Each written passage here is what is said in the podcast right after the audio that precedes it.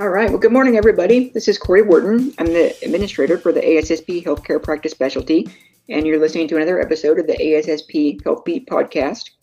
So, with us today is Dr. Amber Mitchell.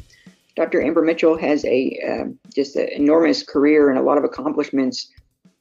excuse me, including work with uh, OSHA and CDC NIOSH, and she currently runs the ExpoStop survey through her EpiNet system with the International Safety Center. So, um, aside from you know letting me speak for her, we're happy to have her on here. And um, Amber, if you would, if you want to go ahead and give our listeners a introduction about yourself and uh, you know where you come from, where you're going, and about your career and everything in between.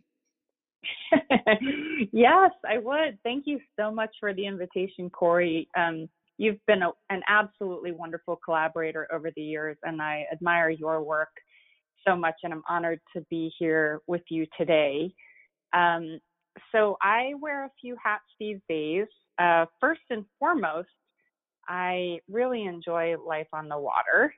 I live just southeast of Houston in a town called League City, right on Clear Lake, with my husband, two dogs, and a cat. We absolutely love water living, especially watching the seabirds and hearing the cling of the sails on the sailboat mast. I love to cook and eat, and eating comes with exercise. I'm a bit of a Pilates and podcast fanatic, which is wonderful. This is my first podcast interview. I love learning new things on long walks.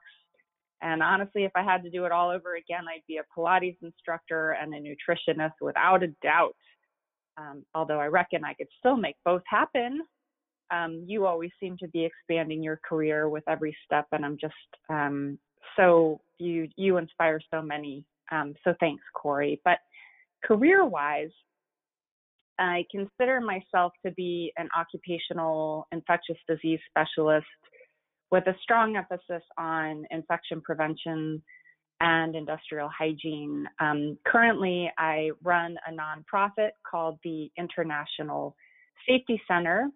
And as mentioned, we disseminate an occupational incident surveillance system for reporting and recording needle sticks, sharps injuries, and mucocutaneous exposures to blood and body fluids, as well. Um, starting last year, EpiNet was the background for Expo Stop, and we had a short hiatus because of the pandemic, but we're excited to get started again. Um, I also serve as a contractor to the NIEHS, which is the National Institute of Environmental Health Sciences, which is an agency under NIH, where I serve as a senior science advisor specifically to the worker training program for COVID 19. It's been an absolute privilege to work with that group of such dedicated professionals. Um, I also work as a contractor for the Occupational Safety and Health Administration for their work on COVID. I'm adjunct faculty at the University of Maryland School of Medicine in the Occupational Environmental Medicine program. And I consult for medical device and pharmaceutical companies on all sorts of occupational safety and infection prevention initiatives. I also just had my first book published. You always inspired me to do that, Corey. So I thank you so much um, for that. It's out and widely available. Um, but ultimately, I've worked in every sector imaginable from restaurants and bars to the federal government. I was the very first OSHA bloodborne pathogens coordinator, so I'd be happy to answer any questions on OSHA compliance. Um, I've worked in the private sector with medical device companies, startups, um, to state government with the University of Texas School of Public Health. And now I finally feel like I'm a gig economist or a solo practitioner um, while also running a nonprofit. I feel so lucky to have done it all, and I can't wait to explore life's possibilities as they unfold.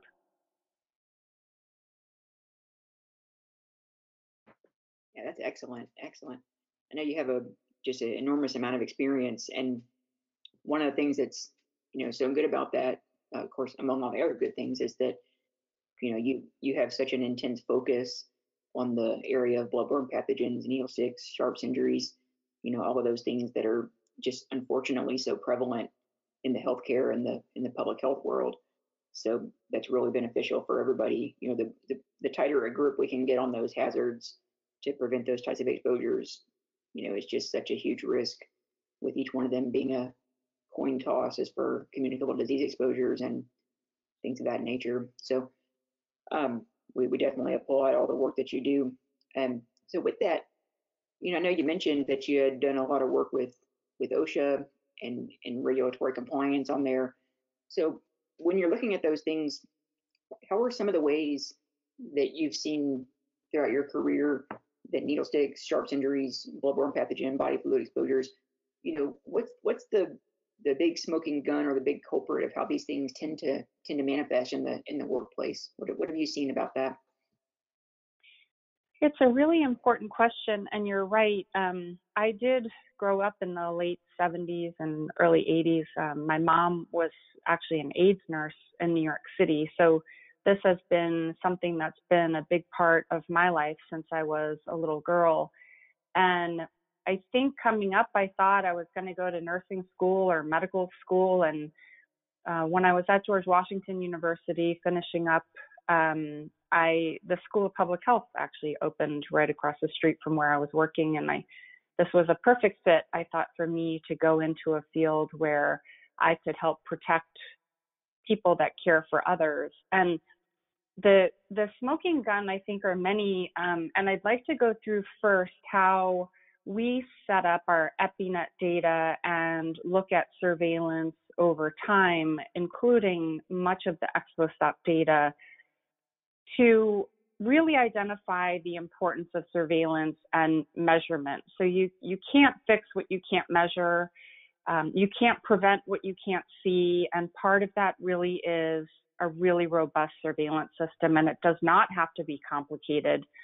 The EpiNet, which stands for Exposure Prevention Information Network, started in the early 1990s out of the University of Virginia by my longtime mentor, Janine Jagger, and it's now been disseminated to almost 100 countries, translated into 30 languages. We just um, came on as the national system for Cambodia, so it's now in Khmer, um, and it's been disseminated to thousands of hospitals um, in the U.S.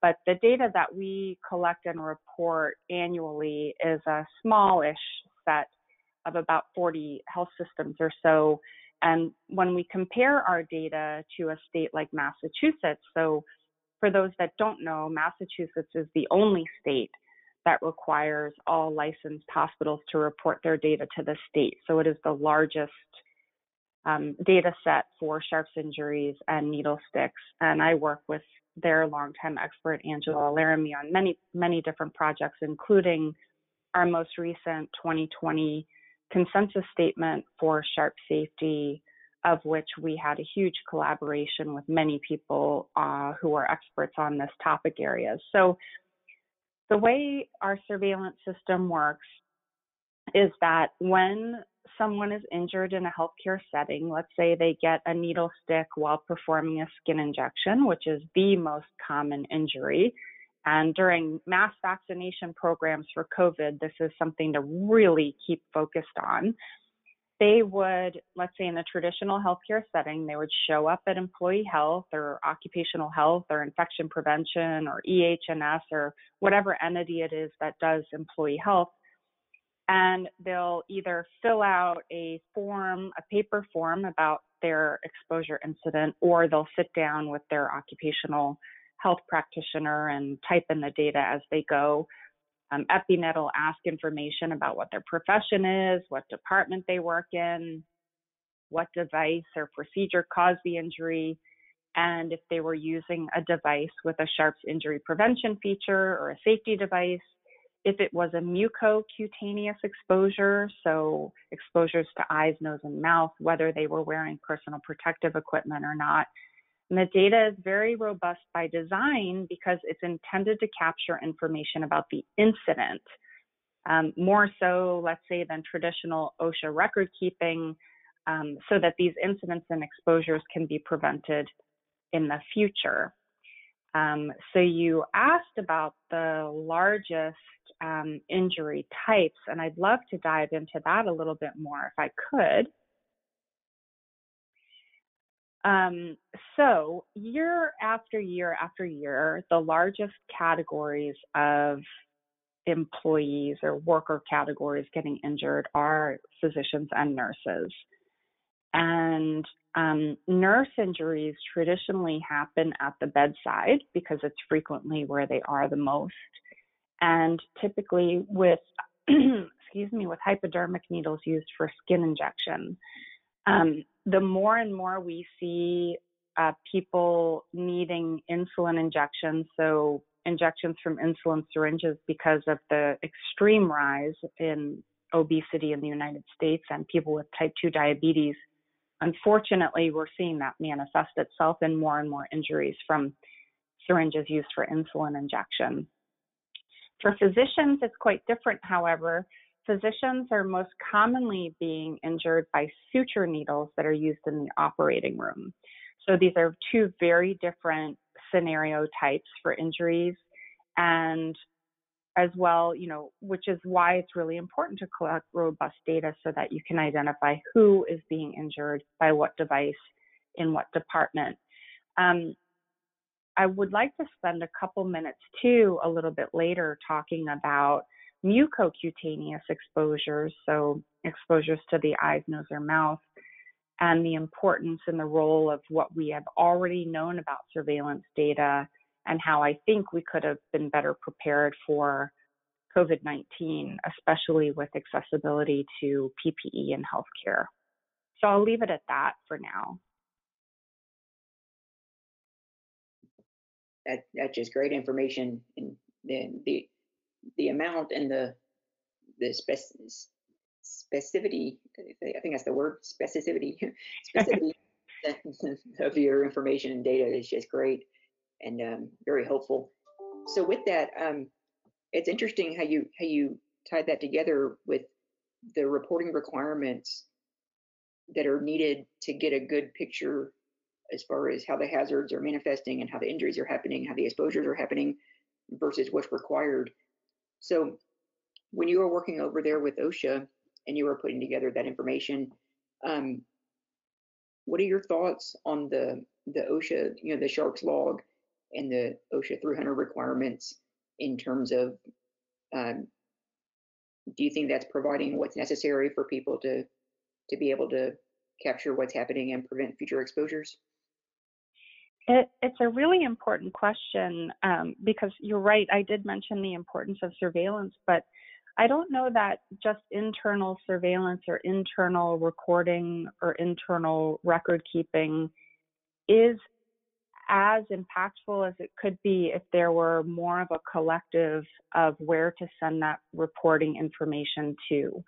So I'm not advocating for sending any type of confidential information about employees themselves anywhere outside of an institution.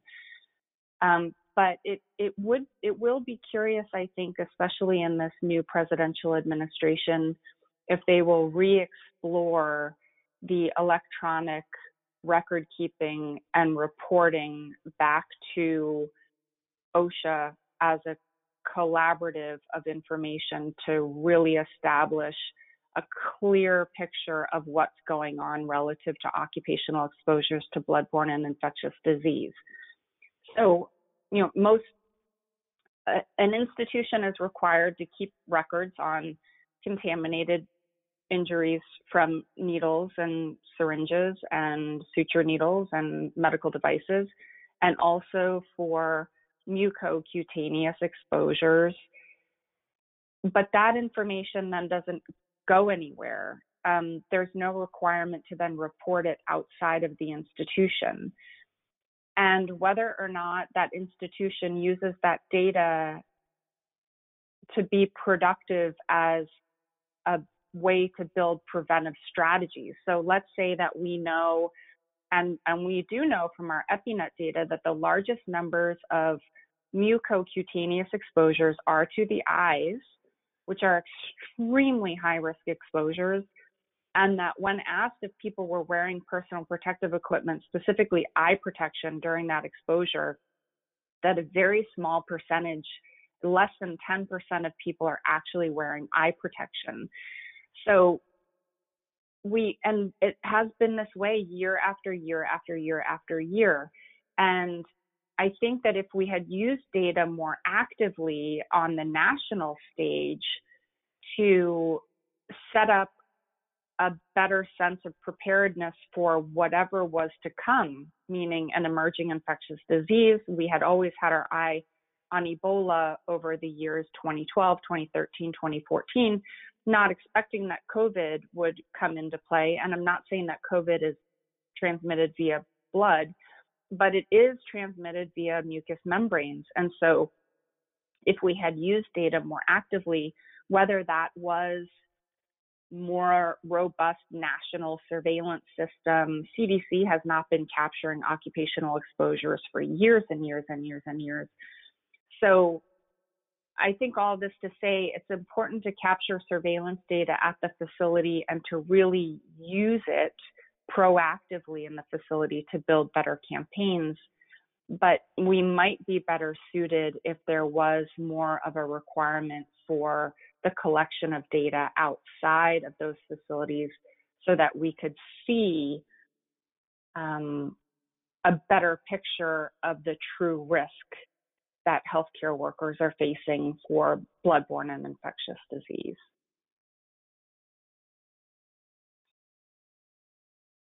That's great, great, great perspective. And you know, it's interesting how you bring that up in terms of causal factors, because I know that's something that almost everybody I've ever talked to in healthcare safety is has worked with is you know the the duality of you know you have the equipment that we use making sure the equipment itself is safe then having the processes and the training and the SOPs to properly perform the task you know whether it's drawing blood or giving an injection or or running an IV or or whatnot. And then you've got the third hazard area you know the fact that you have the patient may move or the patient may get agitated or combative or whatnot, or you may have visitors in the room, or and then you've got the fourth factor, which is the you know the factors of, of the employee as far as you know their their experience level and their knowledge of the task and um, whether they're fatigued, which is a whole whole different conversation as far as you know long working hours and things of that nature. So when people go to put all this together, you know, it, it's certainly certainly a lot to look at for each of these exposures. And, and I do agree with what you're saying as far as the COVID-19 pandemic has definitely added a whole new, a whole new um, realm, you know, because not only are we dealing with things that happen every day, you know, like I said, like drawing blood or giving injections or running IVs or whatnot, but then you've also got, you know, this pandemic, which not necessarily bloodborne exposure, but like you said, mucous membranes and droplets. And then there was the big you know the big discussion that started about a year ago as far as whether it was considered airborne or droplet precautions. Mm-hmm. You know, then we've gone into the N95s, and then came the issues with with counterfeiting and price gouging and everything else that worked on that realm. So, so it's a lot to look at. Um, so it's great that you're able to analyze all that and, and keep keep such a good sight picture of it. So when you're looking at all this, you know, of course, it's a very general question, but so now you've talked about the record keeping, you talked about the best practices, the regulations, the causal factors. So what are some of the things that that you put out there for your clients or the people that you work with? What are what are some of the you know the top three best practices in terms of exposure prevention that you've seen in your career? Oh boy, uh, nothing nothing like springing a top three on somebody. Um, I think um, I, have learned so much, um, especially from m- much of my work with um, aerosol scientists like Lisa Brosseau about about the importance of thinking more in control bands. Let's say we focus a lot on on the hierarchy of controls and industrial hygiene, but it may be the best benefit to incorporate the hierarchy of controls with more of a source pathway receiver model where you're thinking about how do we eliminate an exposure at the source so that could be the patient that could be the procedure that could be the device what is the pathway with which that we're talking here about pathogens so with which that pathogen is getting from the source to the receiver. So is it a needle? Is it a syringe? Is it a sneeze or a cough? Or is it from splashing when you're pouring urine into a hopper or a toilet? So, what does that pathway look like? And then, how well prepared or controlled for eliminating that exposure is the receiver? And in this case, it could be um, a surface if we're thinking about surface contamination, and or very likely it is the worker. So, so I I think top three, like I think that. What's the top way to eliminate the source exposure? The top way to eliminate that pathway from happening and the top way to eliminate all of those other things from happening to the worker. And if we look at the largest exposures of bloodborne exposures or infectious disease exposures, even, let's make it more broad, is from the patient to the worker's eyes. So we know that the largest number of splash and splatter exposures are to the eyes. Um, and this has been this way for a very long time. So, is doing that procedure necessary? Could it have been eliminated? Um, if there was any way, let's say now we know that face masking for the source is an effective way of decreasing that pathway. I'm not absolute for sure. I am not propo- a proponent of face masking instead of respirators, but just for eliminating that pathway um, and potentially eliminating that exposure from the patient to the worker's eyes. Or again, in pouring urine or body fluids into a toilet or a hopper and having that splashback? Is there a way to cover that to eliminate the splashback? Um, and then, of course, the worker wearing appropriate personal protective equipment, including uh, face shield, eye protection, respirator if it's necessary, or a surgical mask if it if a respirator isn't necessary. It's hard now in healthcare to say respirators aren't necessary, but given supply issues, I completely understand if they aren't.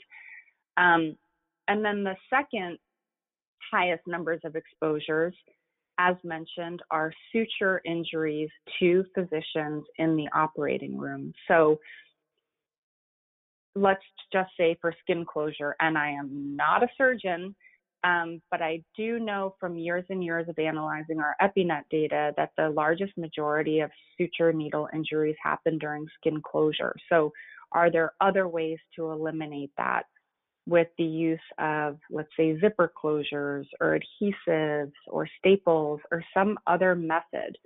Um, by the way, Corey, uh, one thing in the operating room that's happening is that a quarter of all exposures, these are sharps injuries, are happening to the non user. So that means somebody on the surgical team, because they were doing hand to hand passing of an instrument and then injured the person who was receiving that instrument, which could result in double exposure, meaning if it happens inside the operative site, it could be extremely high risk exposure of the blood from that person into the patient, and then the patient, of course, back to the worker. So these can be really devastating injuries, or in prepping surgical devices as they go down to sterile processing or central sterile supply. And in these cases, it may be impossible to, to identify the source patient because the instruments are being processed so far down the line that they may not know um, who they were used on. So, again, these are really devastating to employees that could have to endure post exposure prophylaxis um, for HIV, for hepatitis C, because the source is unknown. So, um, so first eye exposures, um, second suture injuries in the OR, and third are skin injections to nurses. And I have huge concern about these because of our mass vaccination programs for COVID, and not so much in the healthcare setting. I think in a healthcare setting, we're pretty well prepared to do post exposure prophylaxis where if there is an injury, they go to occupational employee health, they re- or they report to the emergency department right away to do post exposure prophylaxis or source testing.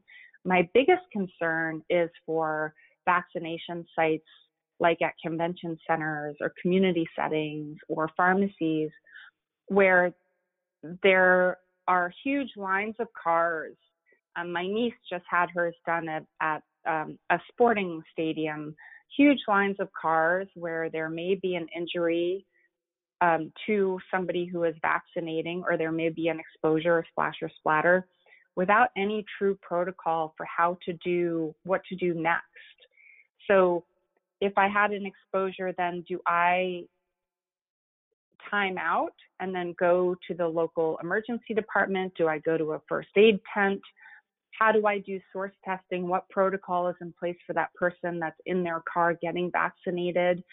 So I think we need to take many, many, many of these healthcare models and institute them for healthcare that's being provided outside of an acute care setting um, so that we're not compromising occupational health for public health at this critical time during a pandemic.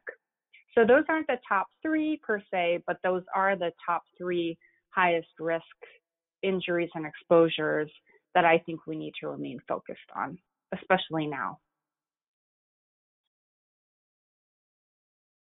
Yeah, absolutely. I, I, I totally agree with that. Um, and you're definitely correct is that, you know, there's an absolute need for those processes, especially, you know, not, not, not only the preventative measures in terms of the hierarchy of controls and preventing exposures and injuries, but the response processes in terms of, like you said, um, source patient collection and um, incident reporting and um, in the um, post exposure testing and prophylaxis if needed. You know, all those things are definitely necessary, and and they're they're a lot different when you're in the field versus in a hospital. Um, it's kind of like the conversations we used to have in the military, where you know every process has to be equally effective, whether you're you know on a fully equipped base with a fully equipped hospital, or whether you're in the you know the back of a Humvee in the desert, you know. So it's it's kind of yeah. interesting. This has worked out um, with the pandemic is that not only have we had these mass vaccination sites and we've had mass testing sites as well, you know, with a lot of regulated medical waste and body fluids and things going around, but also um, the fact that all these things have been happening, whether in you know huge parking lots or in uh, community centers or different places that aren't normally aren't normally attuned for for healthcare. But um, that that's uh, very good insight that, that you have there. And in terms of the hospitals themselves, definitely the the surgical areas. You know, those. I remember running some data myself um, about five six years ago, and it was very much aligned with with what you were speaking about in terms of the the operations that were having the exposures and the causal factors and whatnot. We found that surgery, um, the surgical areas, they were they were very much in the lead there. yeah, one thing I'd like to say too about surgery, I, I've never really understood a, um, an institution is more likely to select a really high dollar thing to improve surgeries, you know, robots, imaging, all kinds of things. But when you're thinking about substituting out something as low cost as a sharp tip suture, potentially for a blunt tip suture or for um, an adhesive or a zipper closure, or, and I'm not endorsing any of these products at all. It's just that doesn't follow suit. So the OSHA bloodborne pathogen standard does require that frontline employees evaluate, select, and implement devices on an annual basis. And in surgery, for making procedures safer for the workers, it's not as likely as evaluating a high dollar surgical fancy thing to improve um, you know the the shininess of what that department is doing to compete with other departments that are local. And i'm wondering if we shouldn't think about a shift in how facilities are competing for really high quality workers um, in balance with you know the the patient mix we tend to focus more on especially here in houston on what facility is better has a better outcome or um, better marketing for how we draw in more patients and more payments. And we tend to lose focus on how to really keep our working population safe and well and what that means for recruiting and retention of really high quality workers.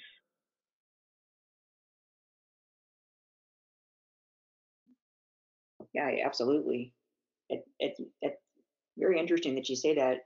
You know, that's definitely something we talk about as well with, you know, with executive teams and whatnot. Is that particularly with HR, you know, is if you're aiming to be, you know, employer of preference, especially in an area where you have a lot of competition, you know, like for example, the Texas Medical Center just comes to mind, then, um, you know, that that's definitely something that is a huge selling point, you know, is if you have a, a reputation and a history of being able to protect your employees, then it would be it would be um, easy to believe that that would be something that people would want to go towards if you're you know especially if you're a highly sought after you know experienced rn or a, or a doctor physician surgeon you know. Yeah.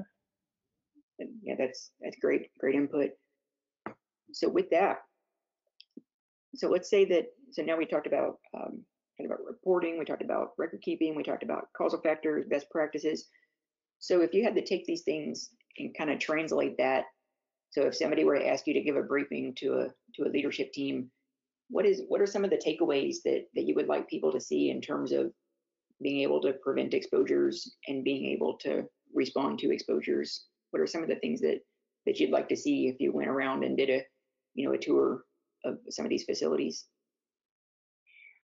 I I've I've done it for years and I I don't know that anything works other than what I think my new approach is going to be, which is a plea, um, a plea to leadership, especially now as we're we've you know un- unfortunately the pandemic has brought to light so many different elements including what we already knew which was how important healthcare um, workers are especially those who are working in occupational health and safety in healthcare. And my i think it would be a, a desperate plea which is um, we cannot function as a country even as a society without quality healthcare. Um, i i mentioned earlier i come from a long line of healthcare heroes um, mostly nurses and i can tell you from experience that they are typically wired to think last about themselves. So this is something that non clinical leadership needs to understand kind of about the psychology and the psyche of healthcare workers, um, that they are wired to think about their patients first and about themselves last, if at all. Um, I remember um, as a kid that my mom was always gone. I grew up as an only child with a single mom who was a nurse, and this is more and more. Uh, back then, I was the only kid that lived like that, but now it's more and more common that um, kids are growing up with single parents who are in the healthcare field since the healthcare is one of the maybe even the largest field now. Um, I think last year or two years ago it, it um, surpassed manufacturing for the largest sector. Um, so more relevant than ever. Um, she was dedicated to her job and ultimately internalized her stress so much that it resulted in her death at the age of 46. And so this is a story that we hear more and more now, um, especially with thinking about resilience and mental health and COVID fatigue and all sorts of elements that are happening during the pandemic right now, um, opioid overuse. So I'm telling everyone this because it's it's been my life's work to remind caregivers that they must first care for themselves.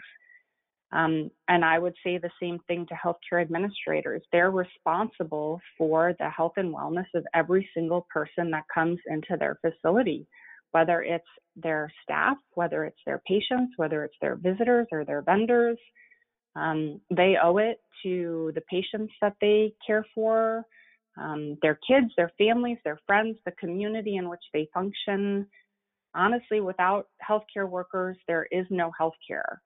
Um, that means not only taking time, and I'm talking to administrators too, not only taking time to protect themselves against injuries, but also taking time to care for their bodies, their minds, getting regular exercise. This is going to sound silly when we're talking about occupational health and safety, but you cannot be an effective human without an effective working body. Um, getting regular exercise, sunshine, vitamin D for boosting immune health, eating whole foods, drinking lots and lots of water, and mixed in with relaxing hobbies, surrounding themselves with love and positive people. It's never been more important than now. Incorporating these elements into life can be the difference between surviving or not surviving this pandemic. So I, I don't know that that's a traditional approach to healthcare leadership, but it is an absolutely honest and critical one.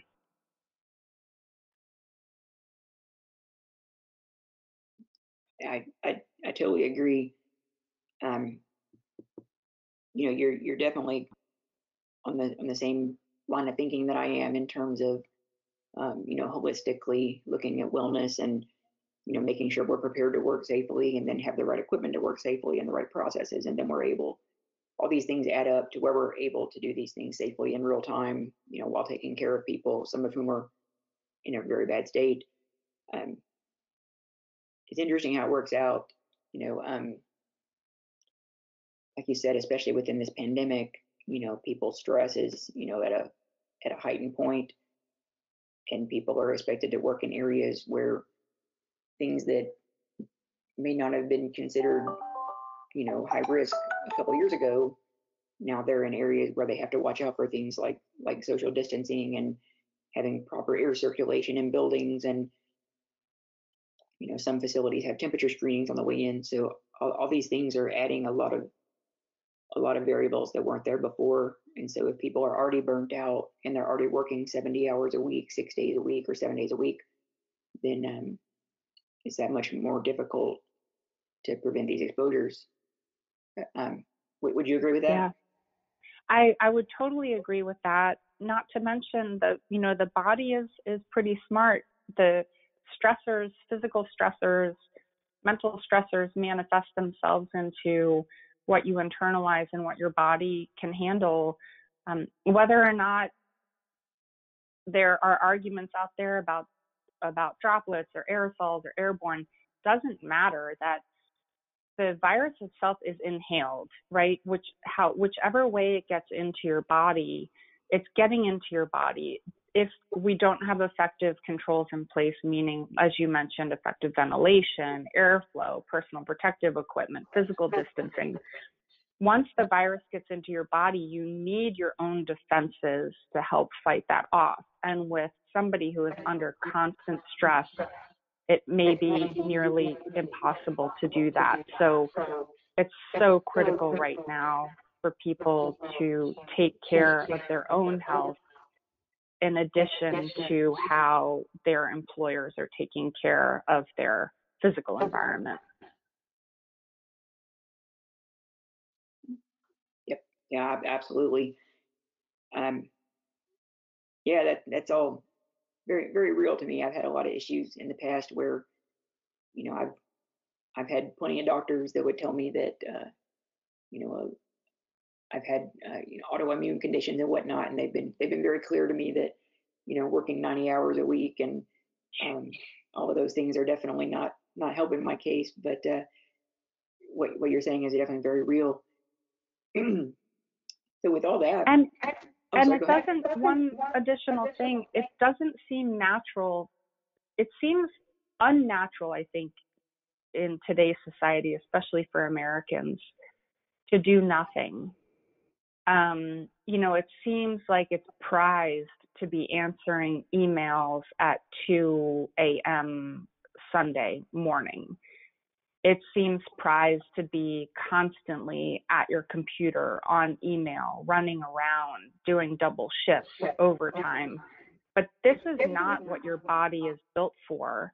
And it is really important to get rest, to do nothing, to get good sleep, to get sunshine. And I'd hate to be remiss, you know, I, I believe this is a total worker health uh, way of thinking about things, but honestly, this is a, your body was designed to get these things to keep you well and alive kind of thing, which is a human health issue. And I think we've gotten away from how to how to keep people healthy so that they can then be a healthy worker because we focus so much on how to keep them well at work, which is also important, but we need to take personal accountability of how we manage our time. Uh, which is the very last thing that I'd like to add, um, which is for anyone listening um, that's interested in this unique field of occupational health or public health, I encourage you to reach out. Um, we need more of you, and I think given so much in- interest in this field since the pandemic, it's obvious um, that we need more of us.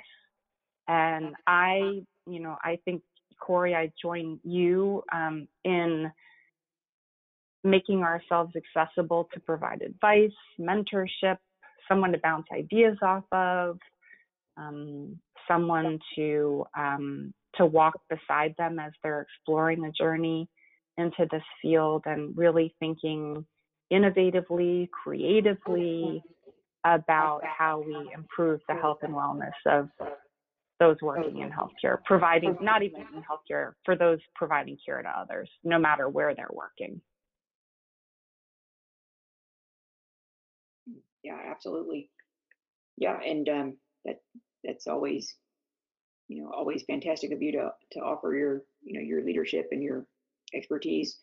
Um, you know, we're always glad to have you on board, and um, you know, you're always welcome to always welcome to work with us anytime.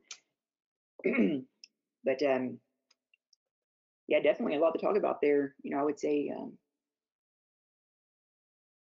there's probably a probably another hour's worth of conversations just about easily. I'm, I'm sorry, say again, please. I said easily, easily an hour's worth, a week's worth, a month's worth. Absolutely, yeah. I was gonna say, uh, if, if you're up for it, we we can do a do a part two later and and get into more of those issues. but uh, but for now, that that was just fantastic. Um, and I totally agree with you. You know, in terms of setting ourselves up for success. You know, making sure we have optimal health and optimal wellness and optimal optimal equipment, optimal processes, and then we're able to work within the constraints and the stressors and the different you know real-time variables that come along with especially with healthcare work. So i think yeah. if we look at all those things you know methodically then everybody has a much better chance of taking care of themselves and others.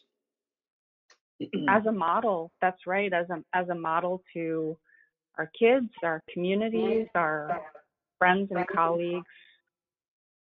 Um, we always look to healthcare workers really as model citizens and I think that there's an opportunity for those of us who are in healthcare to to model not just safe practices but well practices for others too. Yeah, absolutely, absolutely. Leadership by example, for sure. That's right.